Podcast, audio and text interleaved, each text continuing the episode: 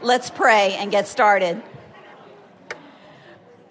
Oh, Father, we thank you so much that you brought us to the end of the study of Le- Leviticus. And Lord, not just that you brought us to the end, but you've brought us to the end with a clearer picture of who you are. Your holiness, Lord, but also your grace and your mercy and your love. Thank you, Lord, for this study. Um, thank you for these women who've come to this place. And we, ask, we thank you in Jesus' name. Amen. All right, so we have come to the end of Leviticus. And I'm so excited to see so many people still here. We've done it. We've studied and we have finished Leviticus. I hope you found it, as I have, not just some dusty old law book, but an amazing picture of God's grace and His love. I'm still overwhelmed by the fact that a holy God wants to dwell with a hot mess such as we are. And Leviticus was one of the first steps in making that possible. Remember in the introduction, we talked about God coming down on Mount Sinai and giving the Ten Commandments. And the people had to be cleaned up and they had to be fenced off from the mountain. They couldn't touch it unless they died. And then when they heard his voice, they all ran away and they said, Don't even let him speak to us again unless we die. And then they built a tabernacle and then, boom, suddenly there he was, right in the middle of the camp. How are they going to deal with it? Well, Leviticus is how. I hope you've also seen, as we studied Leviticus, how all of these things point to Jesus, God's best and final solution to the sin problem that we have, and how a holy God is going to dwell with a sinful, rebellious people. I'm really looking forward to studying Hebrews next semester because that's what Hebrews is about. So, today, we're going to talk about the Sabbath year and the Jubilee for the land and rest. And I'm going to begin by reading a lot of scripture. I'm sorry, I'll apologize in advance, but there's so much in here. We're going to start with Leviticus 21, and I'm going to skip some verses because there is just so much. So follow along if you want to in your Bible. Leviticus 25 1. The Lord spoke to Moses on Mount, on Mount Sinai, saying, Speak to the people of Israel and say to them, When you come into the land that I give you, the land shall keep a Sabbath to the Lord. For six years you shall sow your field, and for six years you shall prune your vineyard and gather its fruits. But in the seventh year there shall be a Sabbath of solemn rest for the land, a Sabbath to the Lord. You shall not sow your field or prune your vineyard. You shall not reap what grows of itself in your harvest, or gather the grapes of your undressed vine. It shall be a year of solemn rest for the land. The Sabbath of the land shall provide food for you, for yourself, and for your male and female slaves, and for your hired servant and the sojourner who lives with you, and for your cattle, and for the wild animals that are in your land. All its yield shall be for food.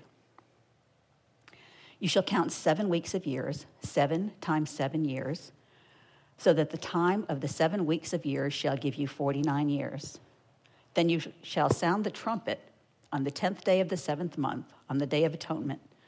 You shall sound the trumpet throughout your land, and you shall consecrate the fiftieth year and proclaim liberty throughout the land to all, its, to all of its inhabitants. It shall be a jubilee for you when each of you shall return to his property, and each of you shall return to his clan. Skip down to verse 18. Therefore, you shall do my statutes and keep my rules and perform them, and then you will dwell in the land securely. The land will yield its fruit, and you will eat your fill and dwell in it securely. Verse 23 The land shall not be sold in perpetuity, for the land is mine for you are strangers and sojourners with me. Skip down to 39. If your brother becomes poor beside you and sells himself to you, you shall not make him serve as a slave. He shall be with you as a hired worker and a sojourner. He shall serve with you until the year of Jubilee. Then he shall go out from you, he and his children with him, and go back to his own clan and return to the possession of his fathers for they are my servants whom I brought out of Egypt, and they shall not be sold as slaves. And then we're going to look at three more verses, starting with verse 55. For it is to me that the people of Israel are servants. They are my servants, whom I brought out of Egypt. I am the Lord your God. You shall not make idols for yourselves, or erect an image or pillar, and you shall not set up a figured stone in your land to bow down to it, for I am the Lord. You shall keep my Sabbaths and reverence my sanctuary. I am the Lord. So, as we studied the book of Leviticus, one of the things that struck me was the sheer busyness of it all. It seemed like people must have always been trying to be clean and thinking about being clean and thinking about staying clean and thinking about ways to get clean again after they become unclean. If they followed the directions, they must have been continually bringing sin sacrifices to the door of the tent of meeting. It seemed like the priests must have been continually buzzing around the sanctuary, butchering animals and sprinkling blood and roasting lambs and keeping the fire going and burning incense. It seemed like things were always happening. I actually went to the book of Numbers this week and looked at the sheer number of animals that were sacrificed each year the daily, monthly, and holiday sacrifices. These are just the required sacrifices. And I was using a very conservative estimate of the number of Passover lambs given the size of the population. For that many people, and it was probably actually more animals than this, 52,000 animals were sacrificed every year. That is a line of sheep standing nose to tail, picture them along the highway, from the Mississippi River out past Rossville. That's a lot of animals. And that doesn't even count the individual animals for the sin sacrifices or the dedication offerings. It's exhausting. But in the middle of all this busyness and blood, God has commanded his people to rest. So I also counted up the days of rest. The Israelites were required to take 71 days every year to rest. That's 10 weeks of rest. That's a lot of time. And plus, as we read this week, every seventh year, they had a whole year of rest, the Sabbath rest for the land. Remember, they were farmers, so when the land rested, they rested.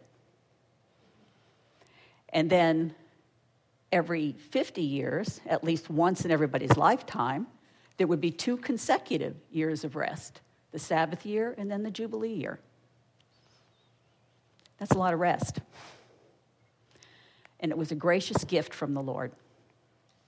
Every 50 years, freedom was proclaimed throughout the land.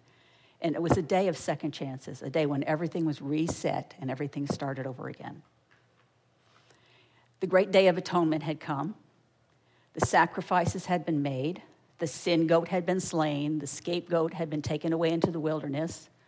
The high priest would come out and announce, Your sins are completely forgiven, and God's wrath has been completely carried away. And then the trumpet would sound, and the year of Jubilee was proclaimed throughout the land. People were returned to their homes, people's possessions were returned to them. Slavery was done away with for a year. Those who had fallen on hard times could start over. It was a wonderful gift from the Lord, the slate wiped clean and things beginning anew. And they were to begin with a year of rest. I read a good sermon about Jubilee this week. Um, and this was quoted, although the source wasn't credited, so I don't know who actually came up with this. It was a good Baptist preacher because there's a lot of alliteration in it. Jubilee began on the Day of Atonement. It began in repentance, it was centered in release, it required remittance of debt, it involved restoration, it brought about reunion, it meant relying on God. It was a time of rejoicing, and it provided rest. Is that a wonderful summary of Jubilee? All gracious gifts from a gracious God. So, Israel was required to rest when their land rested because they were farmers. But we aren't farmers. So, what does this have to do with us? We don't celebrate the Sabbath year. or the Jubilee. Those were rules for the Old Testament land, the promised land, when Israel was there. How does it apply to us? Well, Jesus had some things to say about that. Near the beginning of his public ministry, he spoke of the Jubilee. And I'm reading from Luke 4 16 to 21. And he came to Nazareth, where he had been brought up. And as was his custom, he went to the synagogue on the Sabbath day, and he stood up to read. And the scroll of the prophet Isaiah was given to him. He unrolled the scroll and found the place where it was written The Spirit of the Lord is upon me, because he has anointed me to proclaim good news to the poor. He has sent me to proclaim liberty to the captives and the recovering of sight to the blind, and to set at liberty those who are oppressed, to proclaim the year of the Lord's favor. And he rolled up the scroll and gave it back to the attendant and sat down. And the eyes of all the synagogue were fixed on him. And he began to say to them, Today, this scripture has been fulfilled in your hearing. He was reading Isaiah 61 2. And the year of the Lord's favor refers to the year of Jubilee. He was saying, I am in here, I'm here to usher in what Jubilee typified. I'm here to bring you your Jubilee. Think about it. Our Jubilee begins with the Day of Atonement, Christ's sacrifice for our sin, the covering of our sin.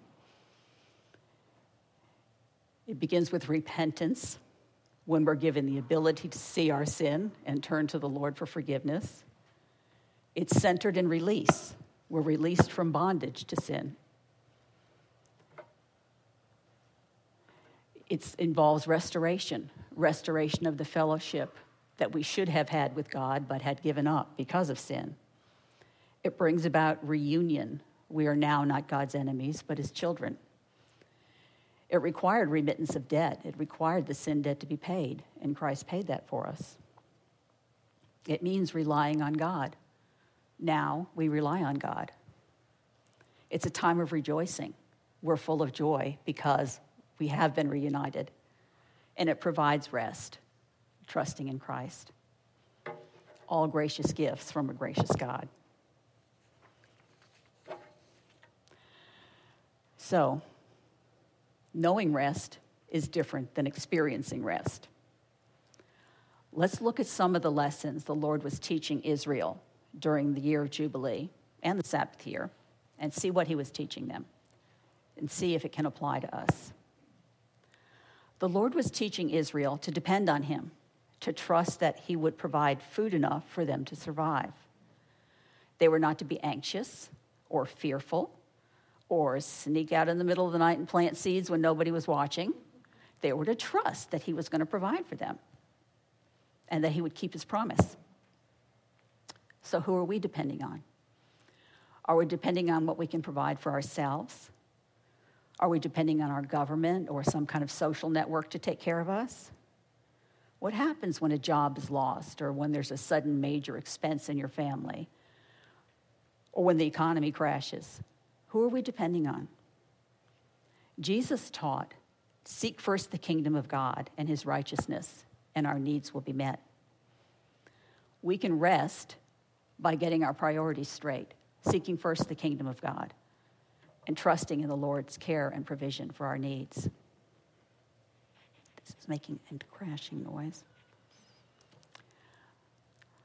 Rest is not just a passive thing. I think we tend to think of rest as a passive thing.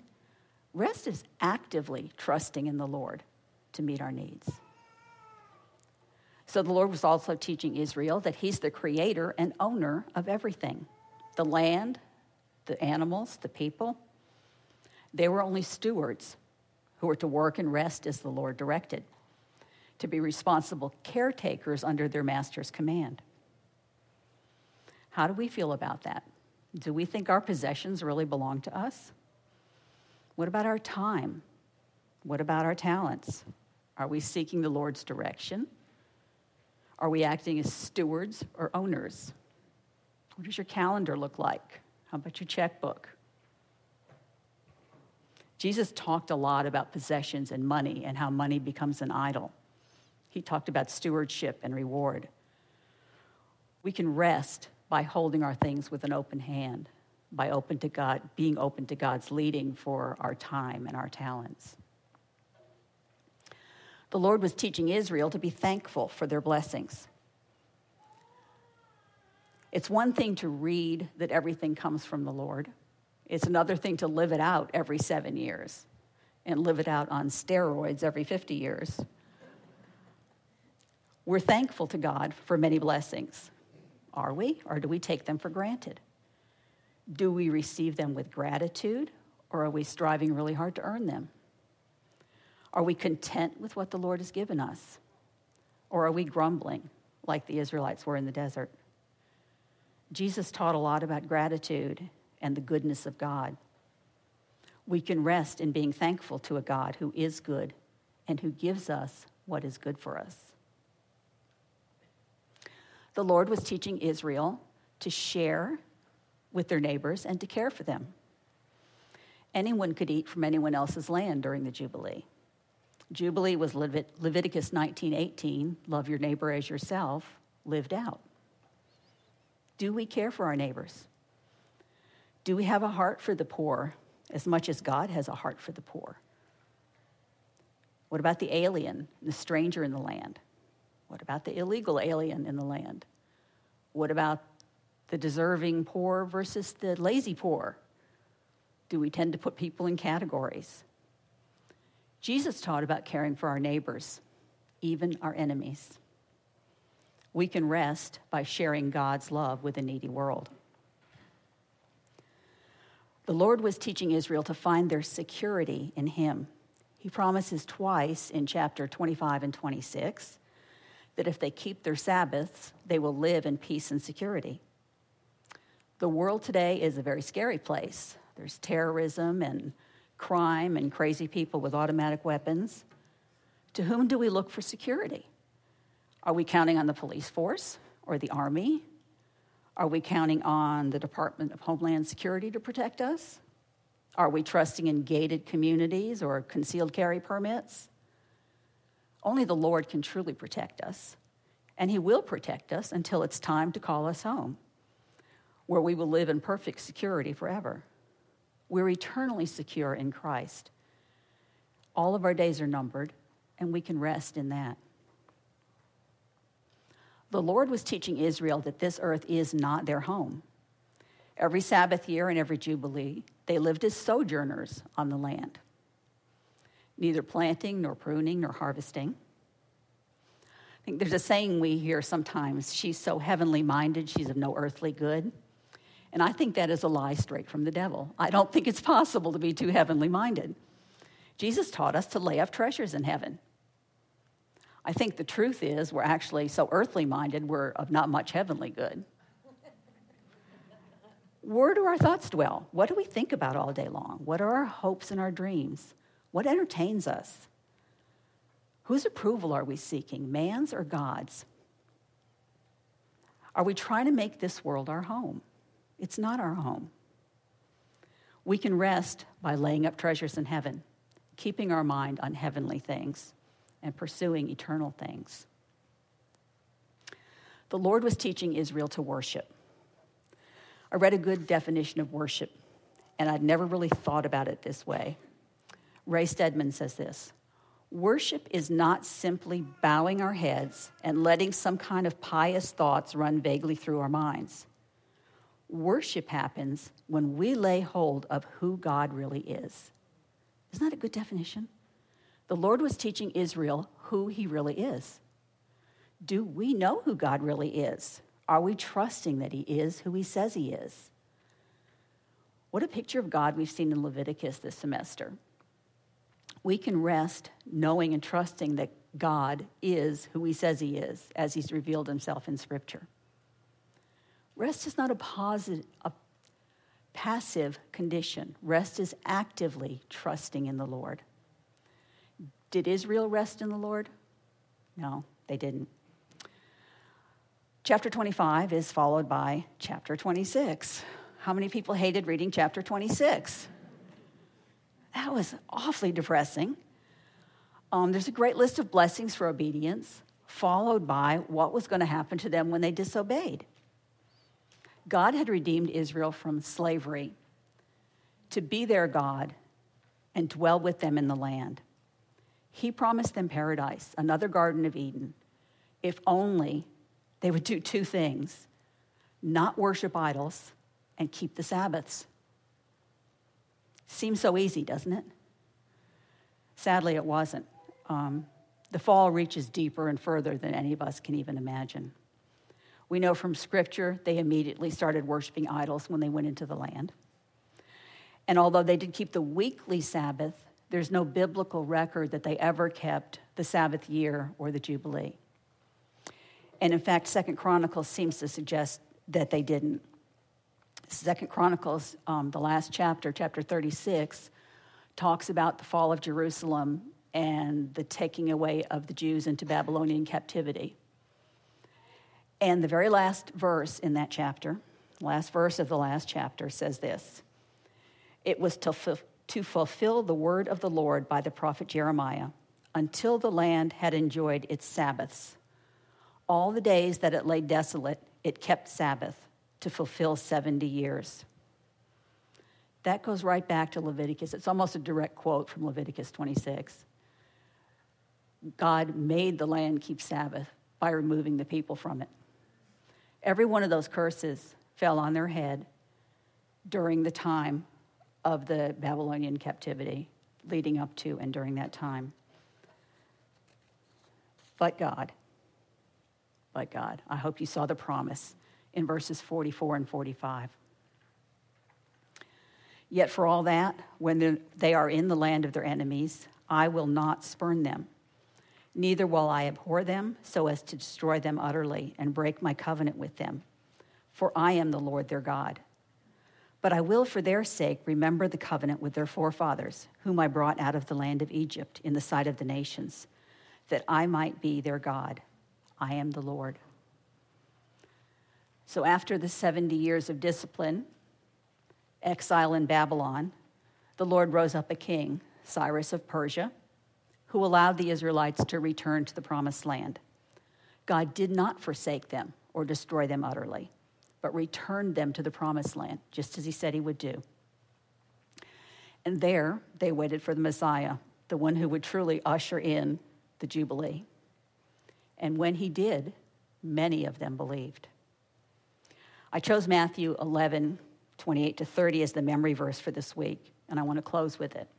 Jesus said this Come to me, all who labor and are heavy laden, and I will give you rest. Take my yoke upon you and learn from me, for I am gentle and lowly in heart, and you will find rest for your souls. For my yoke is easy and my burden is light. So I'll close by asking you Have you gone to him for rest? Are you loving him by obeying him? Because that is where true rest is found. And that is how a sinful, rebellious people can live in the presence of a holy God. Let's pray. Oh, Lord God, you are holy beyond what we can imagine, and we are sinful beyond what we can imagine. And yet you've said that you desire to live with us, to be our God, and for us to be your children. You've chosen us from all the people of the earth, and you've provided a way for this to happen through the sacrifice of your beloved Son, our Lord Jesus. In Jesus, you've given us redemption, and you've given us restoration, and you've given us rest. Help us, Lord, to see your beauty and your holiness, and help us to see the beauty and the holiness of Jesus. Lord, help us to actively pursue holiness and obedience, which is what you desire and what will give us the rest we desire. Father, we thank you for your great gift in Jesus, and we pray in his name. Amen.